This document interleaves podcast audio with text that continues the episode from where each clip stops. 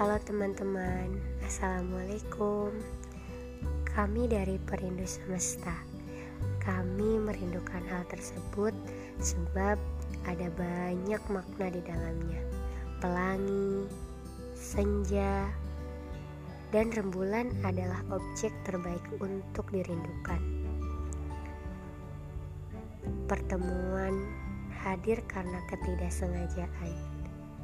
Dan ketidaksengajaan yang berujung pada hari-hari yang penuh dengan kebersamaan. Ada keceriaan, kebahagiaan, kenyamanan, kesedihan, hingga takut akan kehilangan. Di podcast pertama ini, kita ingin berbagi cerita bagaimana Allah mempertemukan kita. Oke teman-teman, pertama kita akan menceritakan bagaimana Allah mempertemukan perindu senja dengan perindu rembulan. Di sini ada perindu rembulan dan perindu senja. Perindu senja.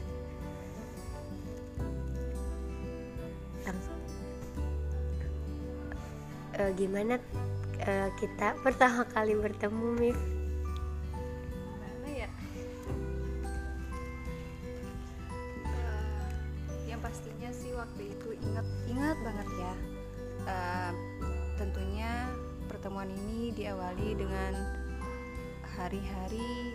Kita mulai kuliah di mana kita mulai membangun uh, dan mewujudkan apa yang udah kita uh, niatkan apa yang udah kita impikan selama ini. Entah itu ingin merantau entah itu ingin jauh dari uh, atau ingin uh, belajar jauh dari orang tua misalnya. Untuk lebih mandiri untuk bisa um, belajar hal-hal yang tidak kita temukan di tempat di mana kita berada sebelumnya. Dan tentunya pertemuan kita pertama itu sewaktu pas uh, ospek bukan hmm, pas ospek. Dan dan uh, apa ya Allah menakdirkan kita satu fakultas satu asrama satu asrama. dan waktu itu juga satu, satu organisasi. Mm -mm, cuma organisasi kan kita udah uh, udah kenal lama. uh, udah, udah kenal, kenal lama. sebelumnya di ospek. Ospek dan itu kita satu kelompok ya? Iya. Hmm, satu kelompok. Dan sebenarnya waktu itu kita juga nggak begitu deket ya nggak hmm. cuma sekedar kenal. Oh cuma ya, tahu nama. Hmm, cuma tahu nama. Dan ya mungkin uh, pembicaraan atau obrolan obrolan kita tuh juga nggak mm, nggak mm, banyak kali ya. Mungkin sekedar sapaan. Dan kayak cerita lebih banyak itu mungkin jarang ya. Jarang atau mungkin enggak kali ya enggak ada kali ya. Kalau aku tuh pas ini sih Mif kayak first impression pas ketemu kamu kayak kan uh, kita di kampus Islam gitu kan. Tapi ternyata teman-teman kita tuh kayak ya sama aja gitu di SMA dan pas per, bertemu sama kamu tuh kayak kamu kok yang pakaiannya rapi gitu. Terus kayak aku ngerasa ada temennya aja gitu. Terus kayak Ih, dia kayaknya baik gitu. Oh, solehah gitu kan. tapi sebenarnya kan emang dan aku sendiri sebenarnya itu juga awal dari hijrah gitu kan. Dan itu kenapa aku benar-benar berniat uh, jauh dari bukan jauh sebenarnya cuma ingin merasakan uh, dunia baru kayak gitu. Apalagi kan emang katanya kalau misalnya kita ingin berubah gitu kan kita ingin berubah kita ingin lebih baik lagi. Kalau misalnya lingkungan kita uh, di mana kita berada sekarang itu nggak mendukung angka lebih baiknya ya kita keluar dari sana kayak gitu kan. Dan ya di pikiran aku waktu itu ya aku harus pergi nih dari Padang ya dari Padang. Pokoknya aku harus jauh dari um, dari tempat aku sekarang kayak gitu. Yang sekiranya ya memudahkan aku untuk bisa bertemu teman-teman baru juga dan tentunya untuk belajar bagaimana makna kehidupannya sebenarnya karena kita otomatis kita jauh dari orang tua, kita jauh dari orang-orang yang kita kenal dahulunya gitu. Kita ber, e, ketemu dengan orang-orang baru, lingkungan baru, suasana baru dan ya makna kehidupan yang lainnya banyak ditemukan ketika merantau kayak gitu. Aku mau tanya, kamu first impression ke aku gimana? Pas pertama kali kita ketemu. Ya sebenarnya ya memang sih ketika uh, awal uh, menginjakkan kaki di Jakarta tentunya kita harus uh, tahu dong dengan diri kita gitu kan. Tahu dengan diri kita bagaimana kita uh, dengan jauhnya kita dengan orang tua harusnya kita gimana tahu cara kita melindungi diri kita kayak gitu kan.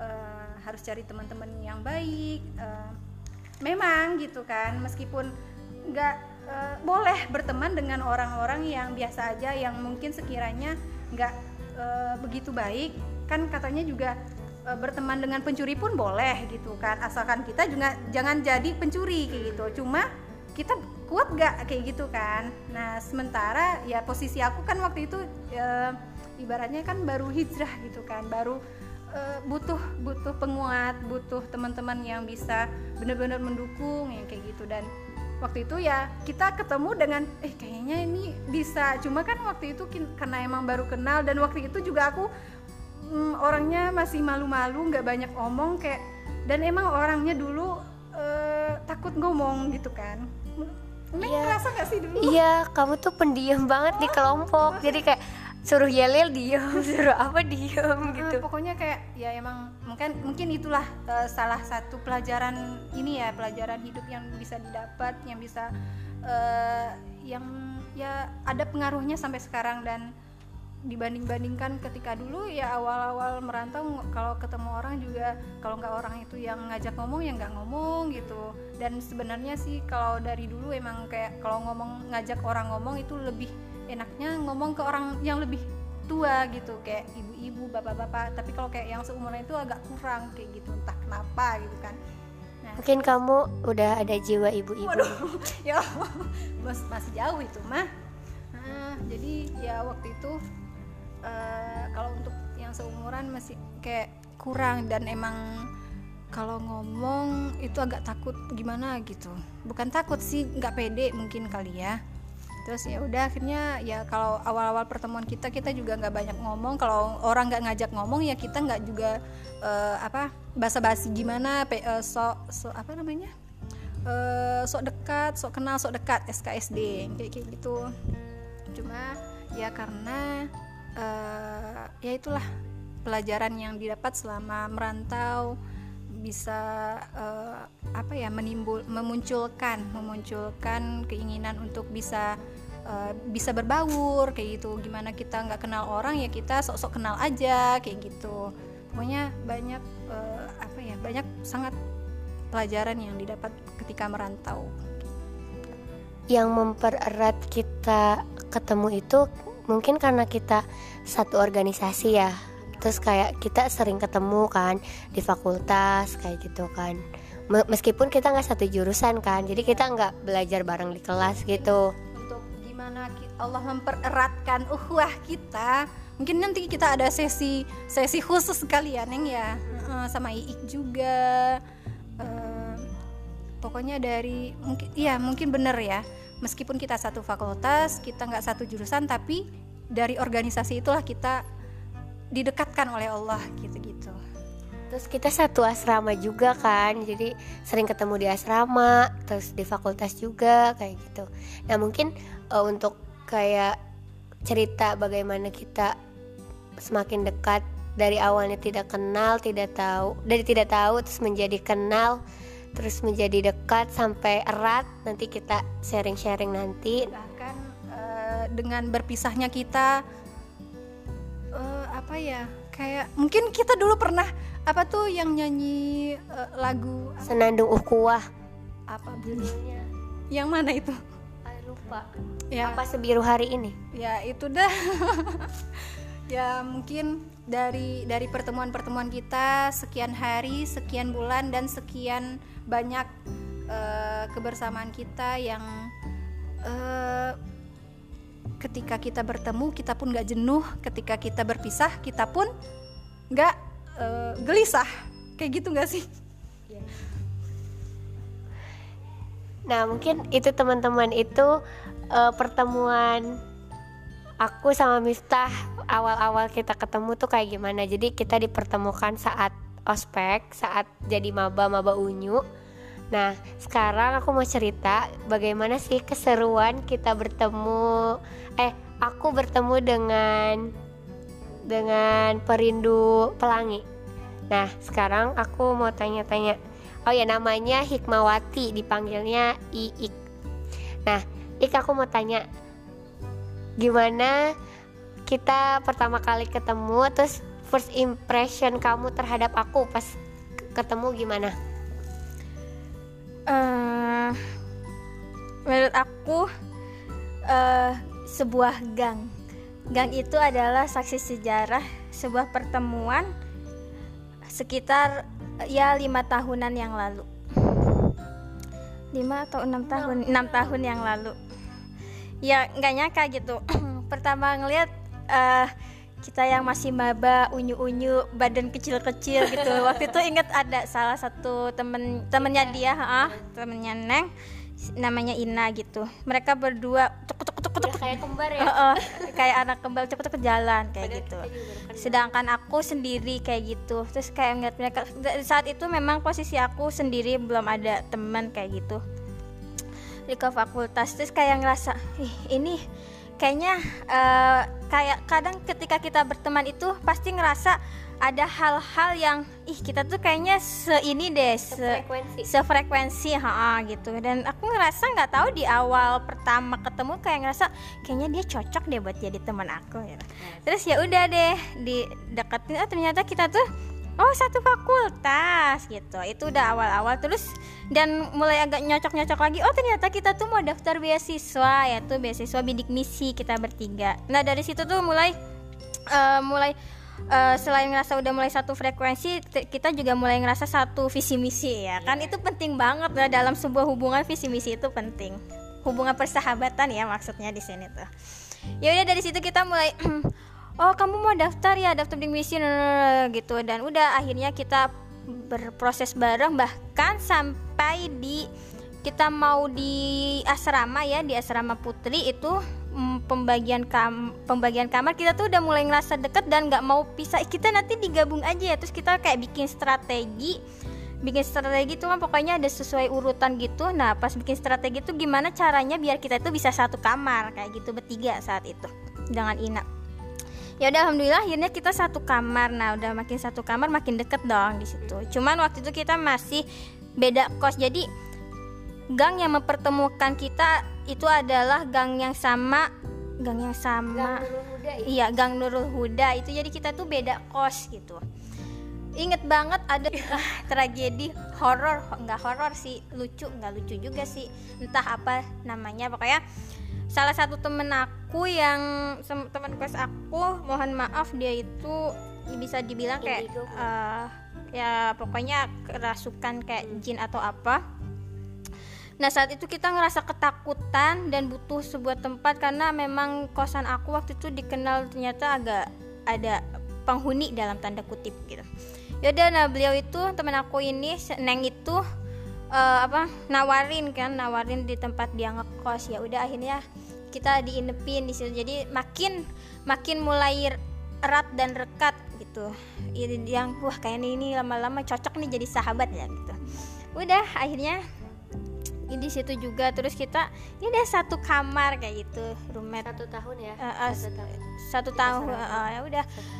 Uh, uh, lewat uh, kebersamaan itu karena sering bersama dan karena satu fakultas terus juga satu organisasi akhirnya ibaratnya kalau kata pepatah orang Jawa witing tresno jalaran sekokulino gitu. Tumbuhnya cinta karena kebiasaan. Tapi di cinta di sini mungkin bagi aku tumbuhnya kenyamanan karena seringnya melakukan kebersamaan ya kayak gitu. Itu jadi kayak mulai ngerasa nyaman gitu kan. Satu kamar kayak gitu. Terus kayak mulai ikut kegiatan bareng-bareng kayak gitu udah udah. Jadi menimbulkan ya frekuensi-frekuensi yang tadi tuh e, makin searah kayak gitu. Meskipun memang bisa jadi minat kita itu beda. E, dia neng mah ikut ikut apa aku mah ikut apa. Cuman ya jadi cum, e, kadang karena perbedaan tersebut kita jadi sharing-sharing kayak gitu bisa saling melengkapi, melengkapi lah kayak gitu dulu tuh itu sibuk banget jadi jarang banget di kamar. Pokoknya itu paling pulangnya paling terakhir deh kalau di asrama tuh. Jadi kayak ih ke mana ya? gitu. Dia tuh banyak banget organisasi yang dia ikutin sampai begadang begadang pokoknya dia dia yang tidur terakhir dia yang sering pulang terakhir gitu. Dia yang bangun duluan? Iya kali. Terus kita tuh deket maksudnya kayak aku sama itu lebih deket mungkin ya karena kita satu kamar kan satu kamar terus kita tahu kebiasaan buruk baiknya gitu kan. Terus pas di tahun pertama itu kan kita emang satu kamar kan bareng-bareng bareng Ina. Tapi uh, tahun kedua karena kita beda kamar ya kita udah dipisah kamar tapi aku sama itu sebelahan satu lorong di kamar terus tetangga kamar lah intinya. Dan tetap bareng-bareng gitu. Kalau misalkan makan bareng-bareng kita punya ini kita saling berbagi intinya. Nah sama Ina kita karena emang beda ini ya beda beda kamar beda gedung juga kayak kita jauh banget uh, apa namanya komunikasinya jadi susah gitu. Karena mungkin juga organisasinya juga beda gitu. Jadi ya aku deket ya sampai sekarang ya sama Iik. Terus kita setelah di asrama kita ngekos bareng. Ngekos bareng tuh sampai 2 tahun ya? Dua tahun sampai mau lulus juga. Sampai mau lulus kita ngekos gitu. Sampai ya udah sama-sama gitu. Uh, sharing skripsi sharing apa aja gitu Um, jadi awal ngekos bareng tuh waktu itu kan memang sebenarnya dari ibu aku kan kayak sebenarnya aku pengen ngekos sendiri tapi ibu aku nyaranin aku dua orang. Nah di situ aku memang uh, tipe orang yang untuk bisa apa uh, ya bisa fokus dan nyari temen kos yang bener-bener yang bener-bener bisa apa ya yang bisa uh, paham kondisi aku kayak gitu tuh susah gitu. Terus di situ aku mikir gitu siapa ya? Terus nggak tahu waktu itu kalau nggak salah pas kita lagi ada kegiatan asrama ya kalau nggak salah tuh kayak kita tuh kayak bingung pas ketika aku lagi nyari siapa ya. Terus kayaknya kalau nggak salah sih kalau nggak salah inget tuh neng kayak gitu Neng juga lagi kayaknya awalnya kan Neng tuh mau ngontrak gitu sama yang lain kayak gitu. Sedangkan aku sendiri mau lebih milih ngekos cukup berdua orang karena memang aku lebih nyaman seperti itu kayak gitu. Ya udah akhirnya terus nggak tahu nggak dan itu pun waktu itu emang nggak direncanakan kalau aku mau ngekos bareng Neng kayak gitu. Terus tiba-tiba aja ya udah akhirnya awalnya pertemukan lagi kita akhirnya satu satu kosan satu kamar yang memang nyari. Wah ternyata Neng juga kayaknya emang butuh yang cukup berdua aja. Ya udah akhirnya kita bareng lagi gitu deh. Terus ya satu organisasi. Meskipun memang ya karena aku ya memang dikenal sok sibuk kayak gitu ikut ini itu ya mungkin kadang tidak terlalu sering bareng juga sih. Cuman memang satu kosan gitu kegiatannya maksudnya berbeda gitu. Karena aku yang mau pulang malam yang neng yang kadang lebih aktifnya siang aku aktifnya malam. Oh, apaan tuh? Enggak enggak enggak enggak sih dengan tanda, tanda kutip, kutip. Tapi dalam kebaikan. Nah, insya Allah dalam kebaikan gitu aku inget banget itu pas ngekos aku kan kecelakaan ya Ik. kecelakaan tuh. Ik tuh lagi muncak lagi ke gunung. ke gunung apa sih? Munara. Ke gunung Munara. Aku tuh lagi upgrading organisasi bareng Miftah. Bareng Miftah terus aku pingsan gitu kan. Pokoknya aku abis kecelakaan tapi aku nggak bilang kalau aku abis kecelakaan. Nggak kecelakaan itu pingsan di, di situ. Terus dibawa ke ini kan dibawa ke rumah sakit Aik pulang jam berapa deh itu? Malam ya? Apa? Pagi? Malam malam hmm. udah nyampe. Iya. Iya kayaknya malam deh. Dan aku nggak tahu kejadian itu ya karena itu memang kita tuh beda aktivitas. beda aktivitas. Dan jadi aku tuh kayak orang lain udah lebih tahu duluan gitu dan aku nggak tahu agak sedih juga sih. Kayak ngerasa bersalah. Ya Allah tem ini kan maksudnya itu sebuah teman kosan. Uh, uh, teman kosan. Dan itu sebuah kejadian yang memang apa ya kejadian yang memang hal yang penting hal yang penting apa ya? Hal yang maksudnya uh, teman kos tuh kayak uh, harus eh, tahu dulu uh, uh, gitu. nah itu agak Karena orang terdekat selain keluarga. Uh, betul. Nah seperti itu. Gitu jadi agak ngerasa ya itu deh. Ya memang karena perbedaan ya perbedaan. Cuman di situ sih akhirnya kita kan saling melengkapi. Jadi kan uh, kalau aku cerita-cerita ini Neng kan juga jadi tahu apa kegiatan aku dan sebagainya gitu sih. Jadi ya intinya komunikasinya ya, komunikasi gimana keseharian kita eh, nggak uh, mungkin kan karena nengnya yang uh, neng kecelakaan terus tiba-tiba uh, apa yang kayak, tahu orang lain uh, uh, yang tahu orang lain terus neng nyalahin ikan nggak mungkin iya. karena neng juga paham kan i kayak waktu itu kayak gimana kondisinya tapi di situ sih aku kayak bersyukur gitu loh ketemu teman-teman yang apa ya namanya yang baik gitu. Karena kan aku dulunya di rumah aja gitu loh. Jadi SD SMP SMA tuh di rumah deket rumah.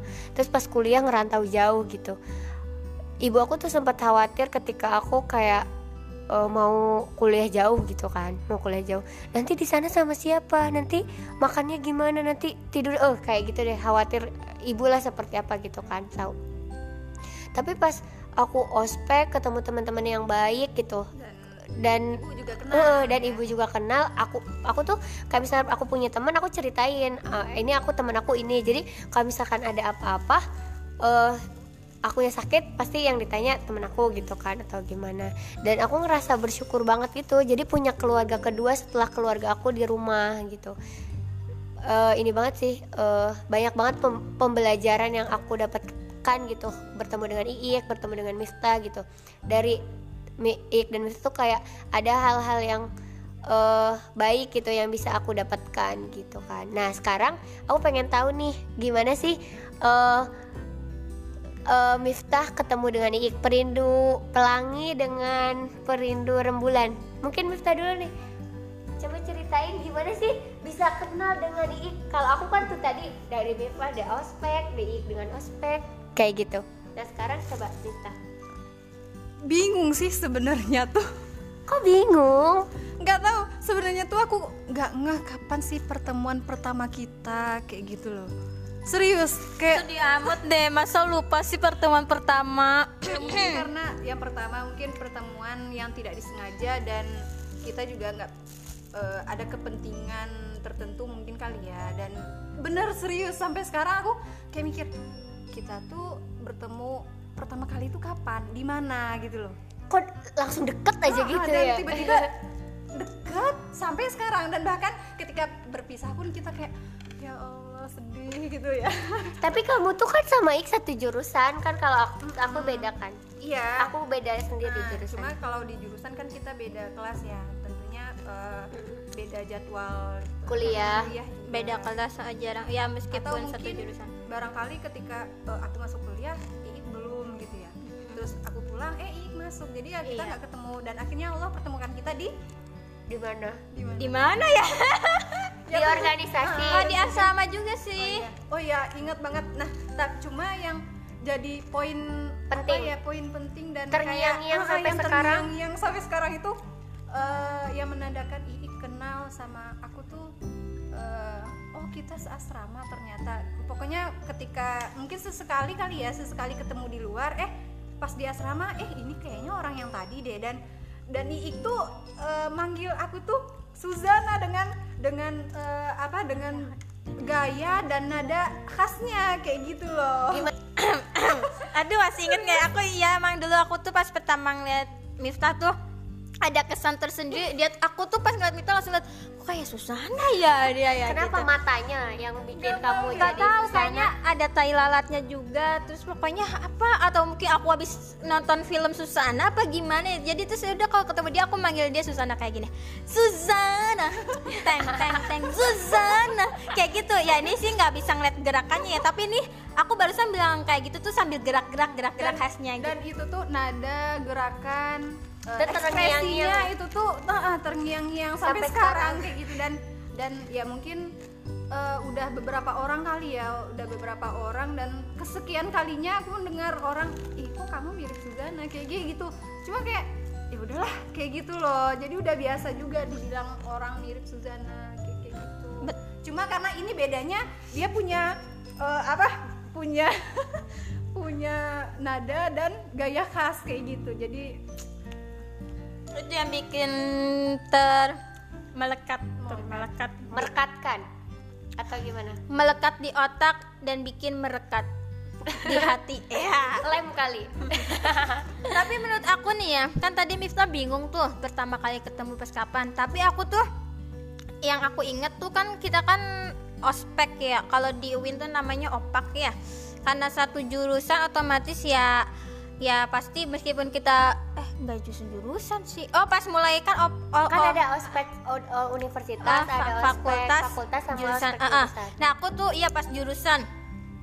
Aku tuh jurusan mungkin karena mohon maaf secara penampilan Miftah tuh agak beda dari yang teman-teman yang lain. Ya mungkin kalau di sini ada teman-teman anak KPI dari UIN Jakarta mungkin tahulah gimana penampilan anak-anak KPI kayak gitu ya Nah, Miftah tuh agak beda sendiri. Aku aku tuh merhatiin gitu. Aku aku memang orang tipe orang yang suka merhatiin apalagi kan ini beda dari yang lain uh, uh, beda dari yang lain dan maksudnya itu sambil salah satu cara aku buat adaptasi dan belajar di lingkungan yang baru. Nah, aku merhatiin Miftah tuh beda pen, secara penampilan dibandingin yang lain dan aku ngerasa kayaknya Miftah hampir mirip-mirip sama aku kayak gitu. Cuman aku tuh karena seperti yang tadi Neng awal bilang, Miftah itu tipe yang kayaknya introvert kayak gitu.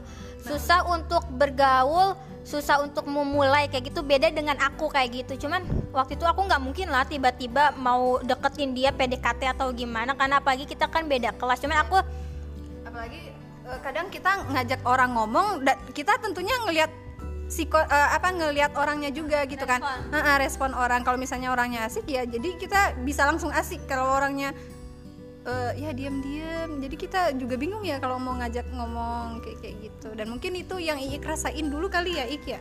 Betul iya. Pada aku pengen ngedeketin. Tuh gimana sih cara ngedeketin ada percik-percikan mungkin ya di awal. Iya he -he, kayak ih kayaknya dia menarik deh untuk dideketin. Ibaratnya kalau seandainya aku jadi seorang mohon maaf laki-laki gitu ya. Kayaknya itu dia salah satu target yang aku incer yang pengen aku deketin yang aku pengen PDKT-in ibaratnya kayak gitu gitu. Terus ya udah cuman itu cuman ini sesaat doang sih. Karena memang kayaknya agak susah pagi kita beda kelas kayaknya udah apalagi di semester satu itu kan uh, udah ada jadwalnya tersendiri. Ya bener-bener kita tuh beda banget. Apa dia kelas A aku kelas E yang ujung A, A atas sama ujung bawah paling bawah kayak gitu. Apalagi kalau II kayaknya jadwal kelas itu siangan ya? Mm -hmm. nah kalau aku tuh emang dari Nah, dari uh, jam berapa tuh? Seteng pokoknya pagi deh jam uh, setengah delapan itu sampai sebelum zuhur itu udah selesai kayak gitu. Jadi ya habis zuhur udah pulang aja gitu. mungkin karena kelas kamu A jadi pagi semua kan ya, kelasnya.